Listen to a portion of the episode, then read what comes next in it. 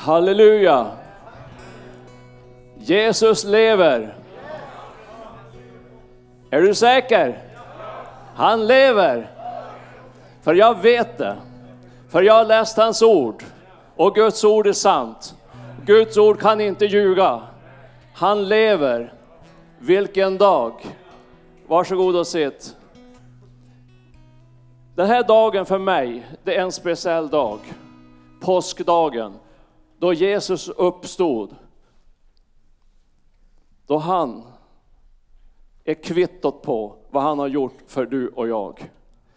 Vet du att den är så speciell så jag, jag tyckte det känns så här, det här är helig mark. Det är nästan som om man skulle ta av sig skorna. Jag har sån vördnad för påsken. För vad, allt vad han har gjort för mig. Så att det känns som man står på helig mark. Vilken förmån, vilket privilegium att jag får kallas Guds barn. Det är bara nåd utöver nåd. Jag satt där nere och tänkte jag så här, hur kan han känna det så här egentligen? Vet du att jag skulle vilja tacka min mamma för det. Jag skulle vilja tacka min mor för att jag har blivit uppvuxen i ett kristet hem. Att hon har lärt mig att den här veckan, det är stilla veckan. Det är inte vilken vecka som helst. På långfredag gör man inte vad som helst. För att det skedde någonting då som är värt att upphöjas. Det är värt någonting då att bara, att bara visa vördnad. Idag, den här segerdagen, det är värt att visa vördnad. Jag kände det här och jag tror att det är någonting som jag hade med mig sedan barnsben. Det är någonting som min mor har lärt mig. På långfredagen gör man inte vad som helst. Kom ihåg vad Jesus fick gå igenom. Kom ihåg vad Jesus fick lida. Kom ihåg vad han fick gjorde för dig. Och jag tror att vi ska känna en väldig tacksamhet idag för vad Jesus har gjort. Och om du ska känna tacksamhet för vad Jesus har gjort för dig, då måste du komma ihåg vad han gjorde igår, vad han gjorde för, för några dagar sedan. Då måste du komma ihåg, då måste du sätta dig in i vad Jesus fick gå igenom på korset. För att du ska vara tacksam idag, för att du ska kan, kan bara celebrera idag. För att det var någonting helt fantastiskt. Det är någonting som vi inte kan egentligen förstå. enda vi kan göra det är bara läsa om och bara förstå egentligen. Vi brukar säga så här, vilken högtid är störst? Är det julen? Ja visst, den är stor, Jesus föddes. Men det var ingenting han kunde bestämma.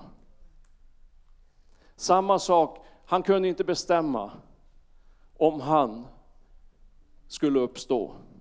Men det han bestämde, det var att han var villig att dö för dig. Det var det han kunde bestämma. För det står att han var sann människa som du och jag.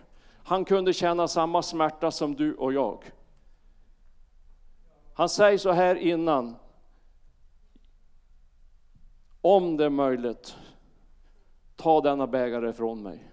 Det säger mig någonting att han hade känslor. Det säger mig någonting att han bävade för vad som komma skulle. Han fattade, han förstod att de kom till att slå spikar genom mina händer.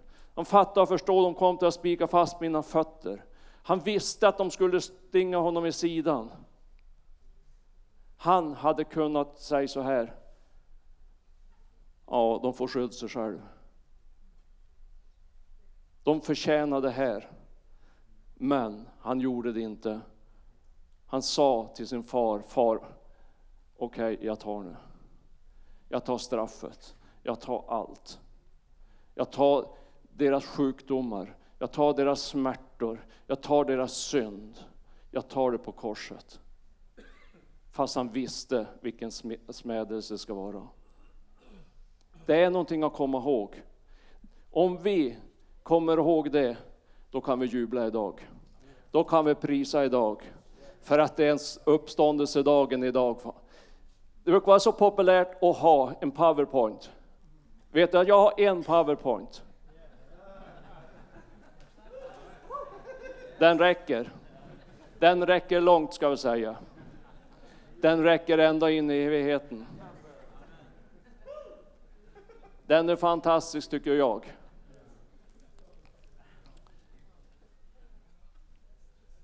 Vi ska läsa lite ifrån Johannes. Nu fick du lite, lite försmak på det ifrån Johannes 20. Vi ska läsa därifrån lite idag. Och det är några verser som jag, eh, som jag har fastnat för där.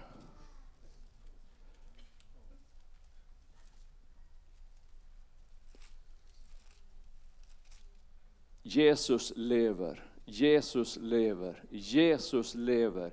Det är ingen som kan ta ifrån oss det. Det är ingen som kan stjäla den sanningen ifrån den troende. Det är någonting vi kan bara proklamera ut varje dag. För det är en verklighet. Och eh, man kan tänka så här, vad betyder det egentligen att han lever? Vad har, vad har, har, har det någon betydelse för mig? Att han har uppstått? Har det något, får det några konsekvenser för mig? Och varför måste Jesus dö? Varför var, så, varför var det så viktigt? Vet du att det står någonting i Kolosserbrevet 2 och 4. Där står det någonting om ditt skuldebrev. Det står det någonting om att du har gjort något fel. Det står det någonting att du har synd i ditt liv. Och det är upptecknat på ett skuldebrev. Om du skulle bli fri ifrån den, den skulden, då var det tvunget var det någon som skulle, måste ta det på korset och bli spikad fast. Vet att jag ser det där skuldebrevet, mitt skuldebrev, all min synd, allt som jag har, som, jag har, som separerar mig ifrån Gud. Synd, det är egentligen det som skiljer mig ifrån Gud. Då spelar det ingen roll vilket namn du har det på det. Och jag ser det där brevet, hur det där brevet blev lagt på korset, under Jesu händer. Under då Jesus blev spikad genom sina händer, genom mitt skuldebrev. För det står att det var naglat fast, fast på korset. Det står så. Mitt skuldebrev. Och vet du att det är väldigt bra att ha den bilden. För att det kommer dagar då den onde anklagar dig för saker och ting. Det kommer dagar då du blir anklagad på insidan. Ja, men du har den synden, du har det gjort så, du har gjort si och så. Det finns en anklagare. Då är det bra, du kan bara säga, ja men det är naglat fast på korset. Det är naglat fast på korset. Och det kommer en dag då den onde försöker visa Gud, kolla på den här typen, vad han har gjort för någonting. Vet du vad han säger då? Jag ser ingenting på det skuldebrevet. Det är bara Jesu blod på det. Det är bara Jesu blod. För att Jesu blod rann på ditt skuldebrev. Han ser ingen text, det är utsuddat genom Jesu blod. Därför är det så viktigt att påminna sig om att han dog för dig och mig. Min skuld är naglat fast på korset. Det finns en annan sak också, om man kan säga lite enkelt. Varför Jesus var tvungen att dö. Det var att du skulle få liv. Det var jätteenkelt. Han dog, du fick liv. Helt fantastiskt. För att det står så här i Romarbrevet 8 och 11. Det står att samma ande som uppväckte Jesus från de döda bor i dig. Vet du att det är en proklamation ut i andevärlden? Att hans ande kan inte dö. Hans ande kunde inte utplånas. Och kunde han inte utplånas, vad betyder det? Det betyder att du har ett evigt liv. Det är kvittot. Det där bibelordet, det är kvittot på att du har ett evigt liv. För hans ande kunde inte dö, han kunde inte utplånas. Han var i dödstrycket men han uppstod igen. Och den anden bor i dig. Det är ganska, det är ganska mäktiga ord. Samma ande. Och det betyder, du kan inte dö ändå. Då kan du inte dö. För du har ett evigt liv. Det är kvitto på det. Påminn dig om det ofta. Upprepar det ofta. Läs Romarbrevet 8 och 11 ofta. Du djävul som bara försöker lura mig. Du bara försöker bara dra på mig allt svart och allt mörker. Ja, men jag är rättfärdig i Guds ögon. Jag är frälst. Jag är renad i Jesu blod. Jag har samma ande som uppväckte Jesus från de döda, bor i mig. Det är helt fantastiskt. Vi ska lä börja läsa lite ifrån Johannes 20. Som David läste lite grann. Och det är några verser här som jag har, har fastnat för några ord här. Som jag tror ska beröra några här idag. Jag hoppas att det är många som ska bli berörda. Tidigt den första veckodagen medan det ännu var mörkt kom Maria från Magdala ut till graven och fick se att stenen var borttagen från den. Hon sprang därifrån och kom till Simon Petrus och den andra lärjungen, den som Jesus älskade och sade till dem. De har tagit bort Herren från graven och vi vet inte var de har lagt honom. Det, då begav sig Petrus och den andra lärjungen ut till graven. Den sprang både på samma gång, men den andra lärjungen sprang fortare än Petrus och kom först fram till graven. Han lutade sig in och såg linnebindarna ligga där, men han gick inte in. Strax därefter kom Simon Petrus. Han gick in i graven och såg linnebindarna ligga där och duken som hade täckt huvudet. Men den låg inte tillsammans med bindarna utan för sig hopvikt på en särskild plats. Sedan gick också den andra lärjungen in, han som hade kommit först till graven, och han såg och trodde. Jag vet inte om du vet historien om bindlarna. Är du lite yngre kanske du inte har hört det, jag vet inte. Men en judisk sed, det är att om du blir bjuden på någonting, om du är gäst hos någon, och du får en servett eller någonting, och du har gjort bort att äta och du är på väg hem. Om du vill komma tillbaks till det stället, vet du vad en jude gör då? Då tar du den och så bara knövlar du ihop den i en liten boll och så lämnar du den. Det är ett tecken på, här var det gott, här vill jag vara, hit vill jag komma tillbaks. Men det står att lindebindarna var hopvikta. De har lagt på en speciell plats. Om du inte vill komma tillbaks på besök igen, då vik du ihop din servett och du lägger den snyggt och prydligt. Det är ett tecken. Det här det var tecknet på att Jesus kom aldrig tillbaks till graven. Han kommer aldrig att dö igen. Han kommer aldrig att vilja vända tillbaks till graven någon gång. Det är ett tecken på det.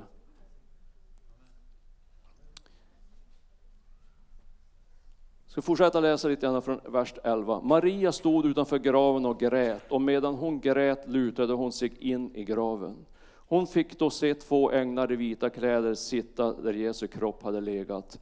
Den ene vid huvudplatsen, andra vid fötterna. Och de sade till henne, kvinna, varför gråter du? Hon svarade, det har tagit bort min herre och jag vet inte var de har lagt honom. När hon hade sagt det vände hon, vände hon sig om och fick se Jesus stå där, men hon förstod inte att det var han. Jesus sade till henne, kvinna, varför gråter du? Vem söker du? Hon trodde att det var trädgårdsmästaren och sade till honom, Herre, om det är du som har fört bort honom, så säg mig vart du har lagt honom, så att jag kan hämta honom. Jesus sade till henne, Maria. Då vände hon sig om.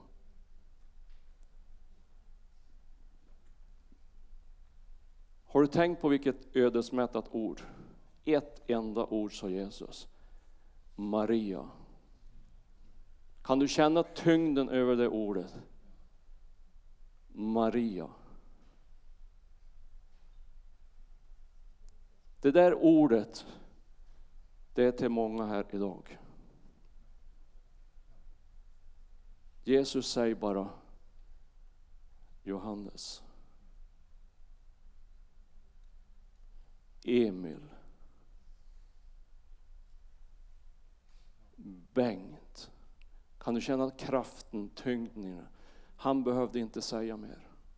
Hon såg Jesus innan, men hon fattade inte vem det var. Vet du varför hon inte gjorde det? Hon var så upptagen av det bekymmer att Jesus var borta.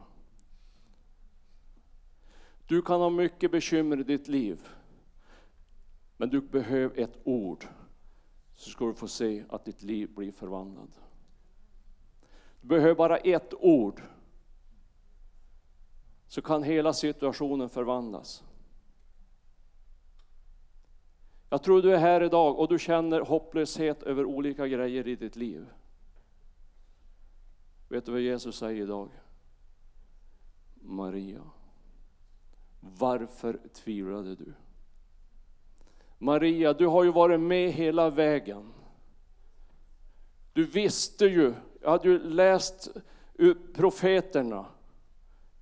Han hade undervisat, han sagt, jag ska dö. Men tre dagar då är jag på benen igen.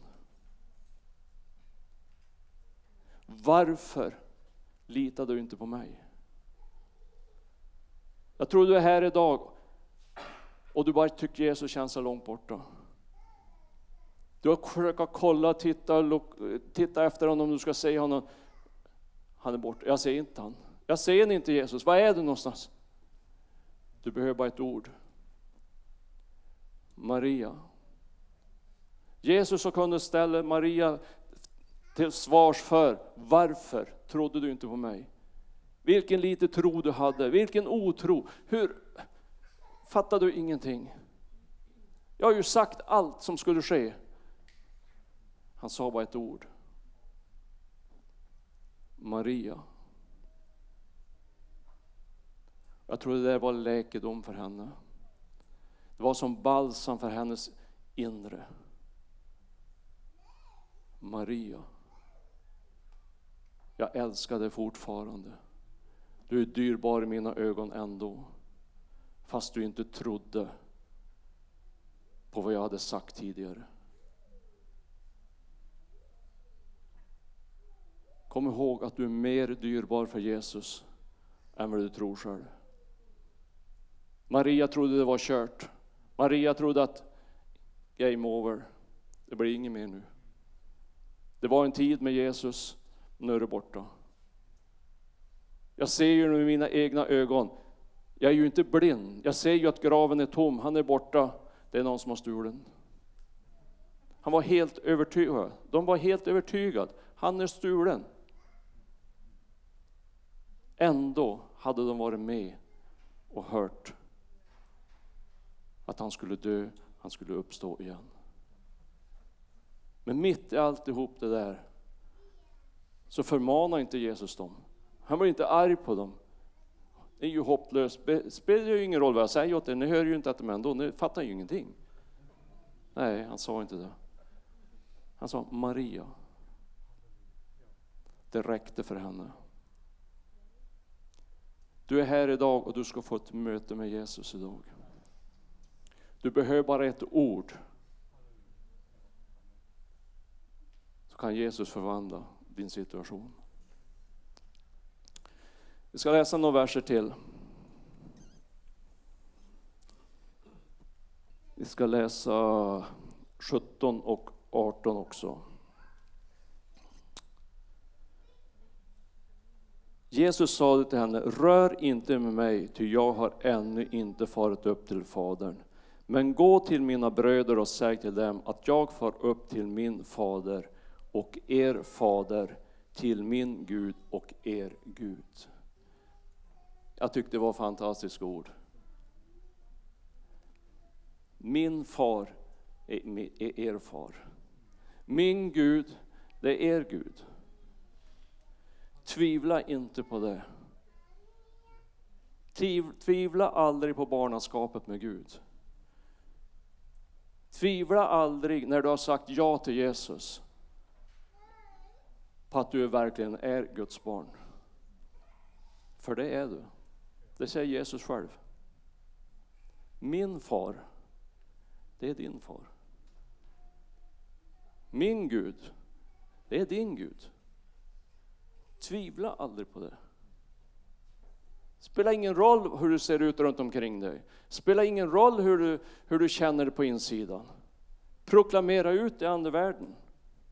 Vi har samma far. Vi har samma far, Jesus och jag.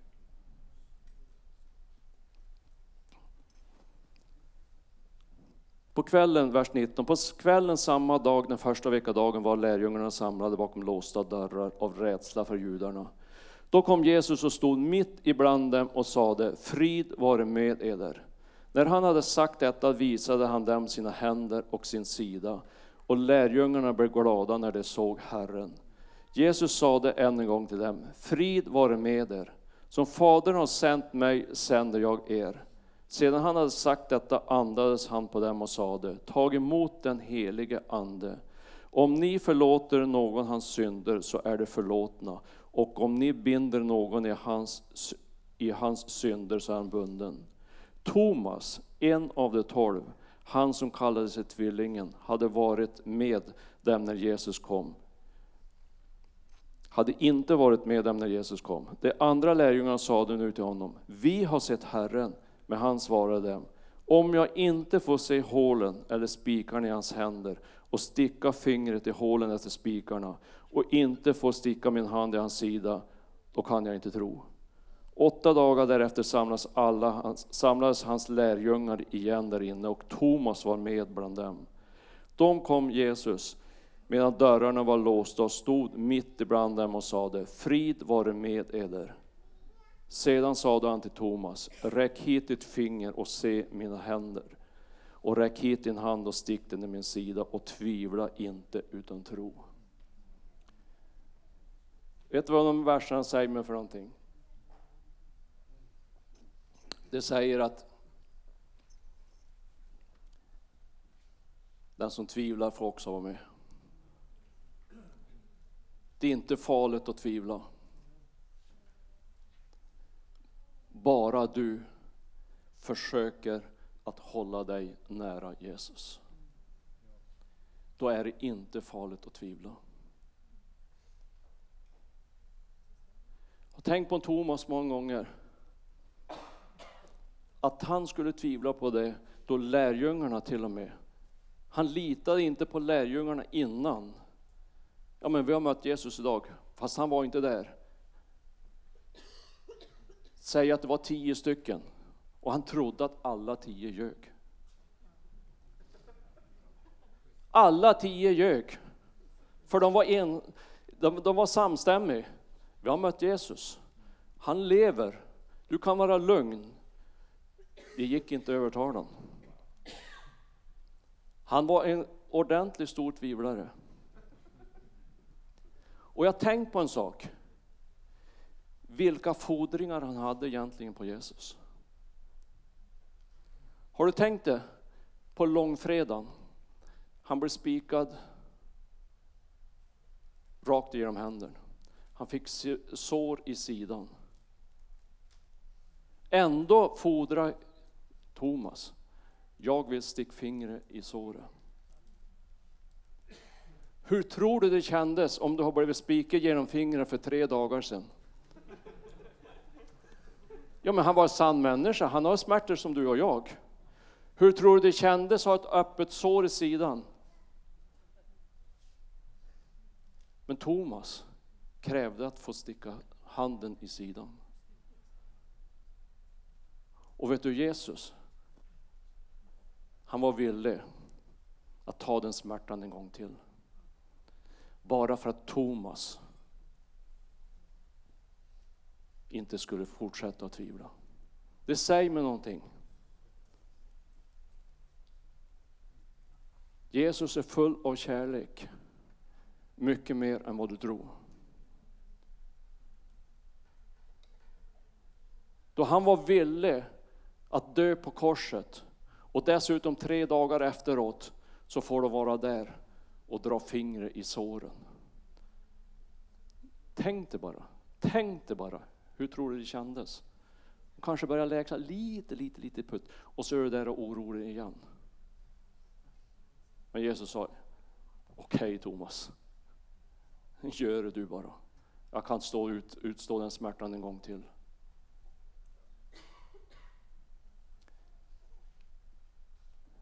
Så är du här idag och du tvivlar på olika saker i Bibeln. Du kan tvivla på mirakler, under och tecken. Du kan tvivla på allt möjligt som står i Bibeln. Det är inte farligt.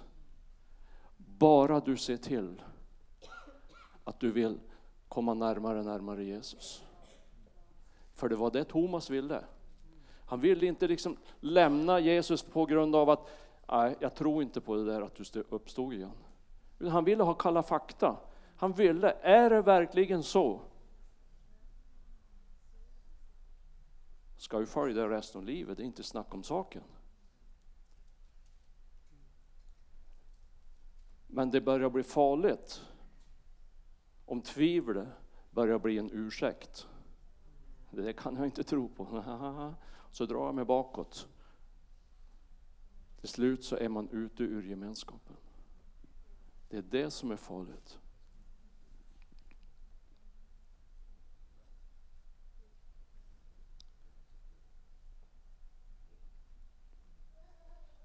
Vet du att hela allt påsken och allt, det kan man sammanfatta i en vers. I första Petrus 2 och 24. Du kan slå upp det om du har Bibeln med dig.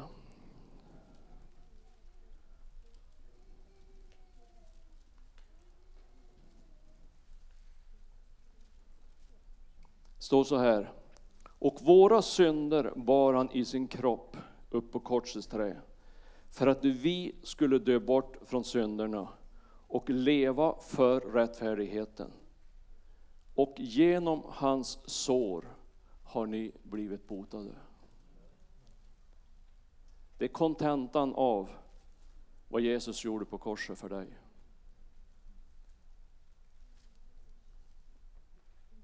Det är resultatet av att han var villig att dö för dig. Tänk dig den här dagen, den här dagen, det är en fantastisk dag. Det här är en manifestation på det här bibelordet. Det står att genom Jesus sår så är du botad.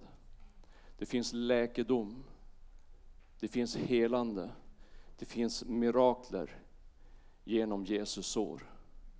Inte på grund av att det är någon som är duktig att be, inte på grund av att det är någon helande predikant. Det är på grund av vad som blev gjort på korset.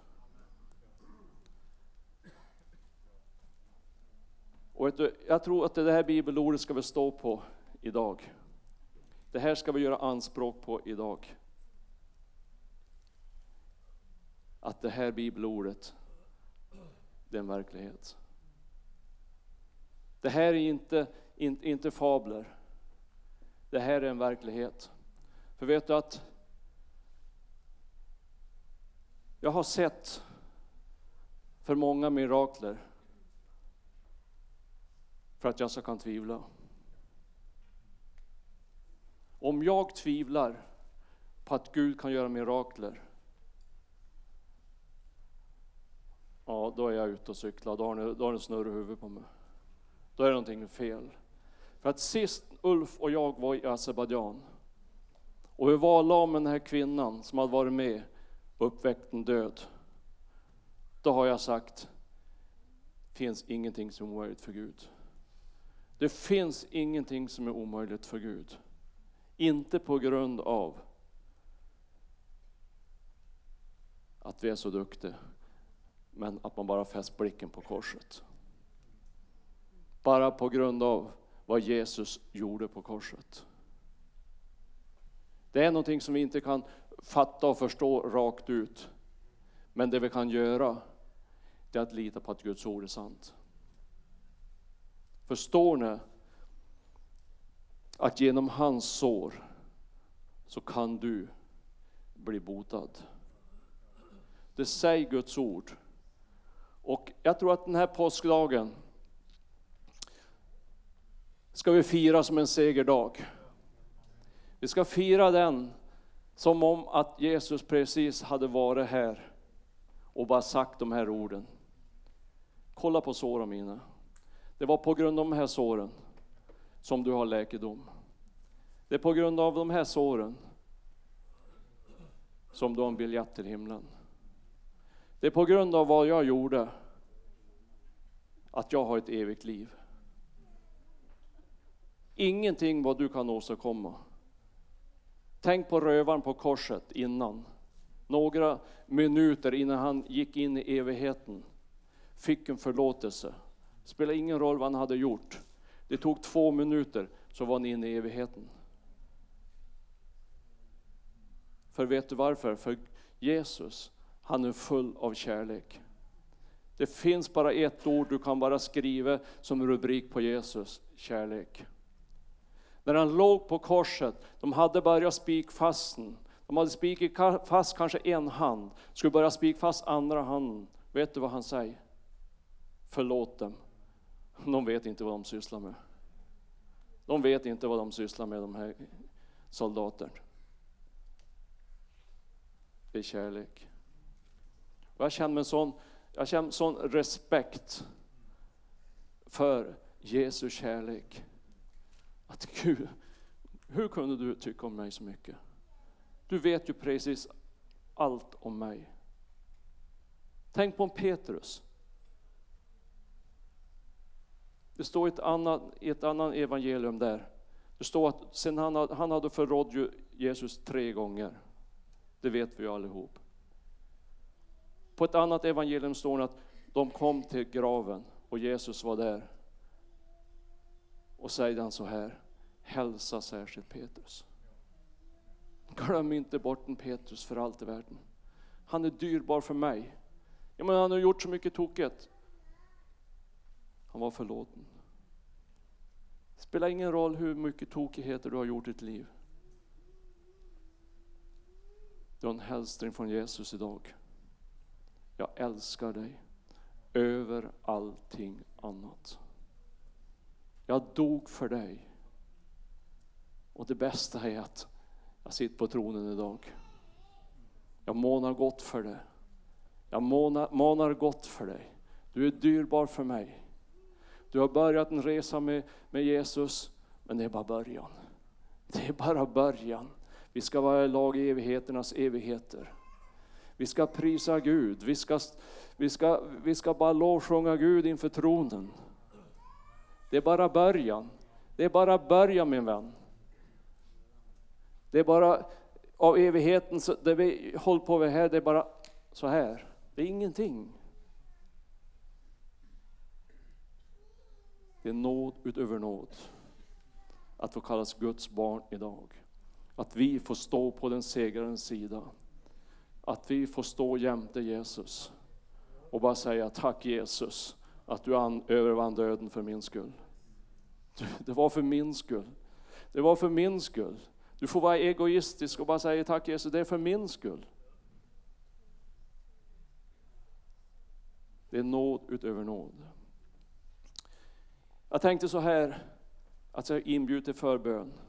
Skulle lovsångarna bara gå upp. Och jag har fått något ord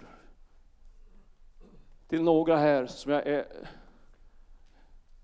säker kan man aldrig vara. Men man kan vara ganska säker. Du får pröva det som du vill. Men om det stämmer in på dig så skulle jag vilja bara be för dig. Vi är flera i böneteamet här som ska, vi ska hjälpas åt. Och det är, jag fick bara ett ord, mobbad. Jag vet inte om du är mobbad nu eller om du har varit mobbad förut. Man kan vara mobbad på en arbetsplats. Jag har hört många som har lidit väldigt för att gå på ett jobb. Man känner sig mobbad. Du kanske har varit mobbad och gick i skolan. Och du har satt sår på insidan. Det har satt sår på insidan. Och du som är här och du har sår på insidan. Det finns läkedom genom Jesus sår. Det finns läkedom på insidan genom Jesus sår.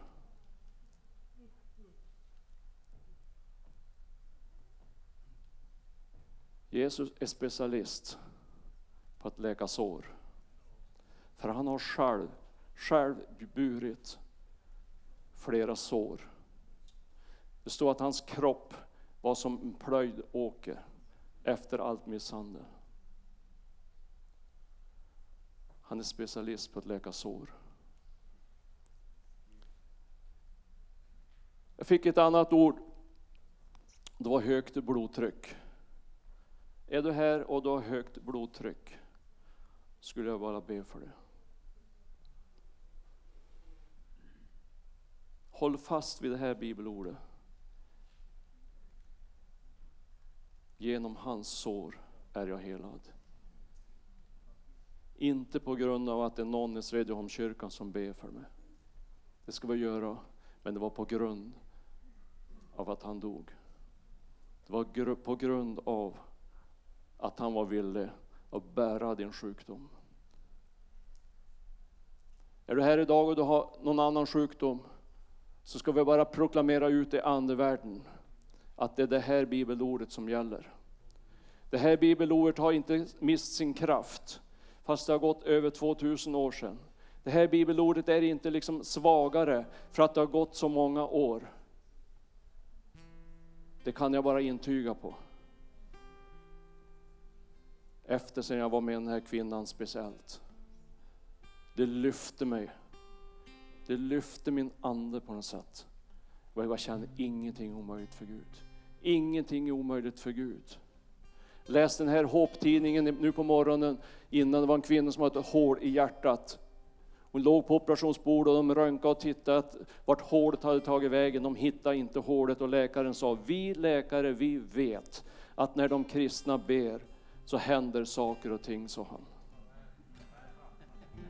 Vi vet att saker och ting kan hända när kristna beder. På grund av att det här bibelordet är sant. Jag har en bild här i, i Bibeln från en, en kvinna uppe i Östersund som hade tappat hörseln i princip. Hon hade några få procent. Hon var framför förbön gång på gång, gång på gång, gång på gång. Hände ingenting. Till slut så blev hon desperat på Gud. Gud, nu bara går jag fram. Det måste bara hända någonting. Så här så hade hon full hörsel. På grund av att genom hans sår är du helad. Genom hans sår är du botad. Genom hans sår finns det läkedom. Det finns mycket, mycket mer än vad du tror i Jesus namnet. Alla sår som är på insidan, all tvångstankar, allt som har varit jobbigt. Det finns läkedom det står i eh, Jesaja 53 att han tog all vår smärta, står det. Han tog all vår smärta. Och jag tror att det är många som har smärta på insidan. Han tog den smärtan. En gång för alla. Ska vi bara stå upp? Ska vi bara prisa Gud tillsammans? Ska vi bara ropa ut liksom i andevärlden, Jesus lever bara. Jesus lever. Och han kan inte, han kommer aldrig tillbaks till graven. Bindarna är ihopvikta. Det är ett tecken på att han kommer aldrig dit. Han kommer aldrig tillbaks. Det finns bara en väg att gå. Det finns bara en väg att gå. Det är bara uppåt. Det är bara uppåt. Det är bara uppåt. Det är helt fantastiskt. Så vi ska bara sjunga och bara prisa Gud. Och om du är här och du vill ha förbön, var bara frimodig och kom fram. Tänk inte att, ja de har bett så många gånger för mig, det har inte hänt någonting. Glöm den tanken bara. Lita på att Jesus, lita på att Jesus kan göra någonting. Så bara välkommen fram om du vill ha förbön.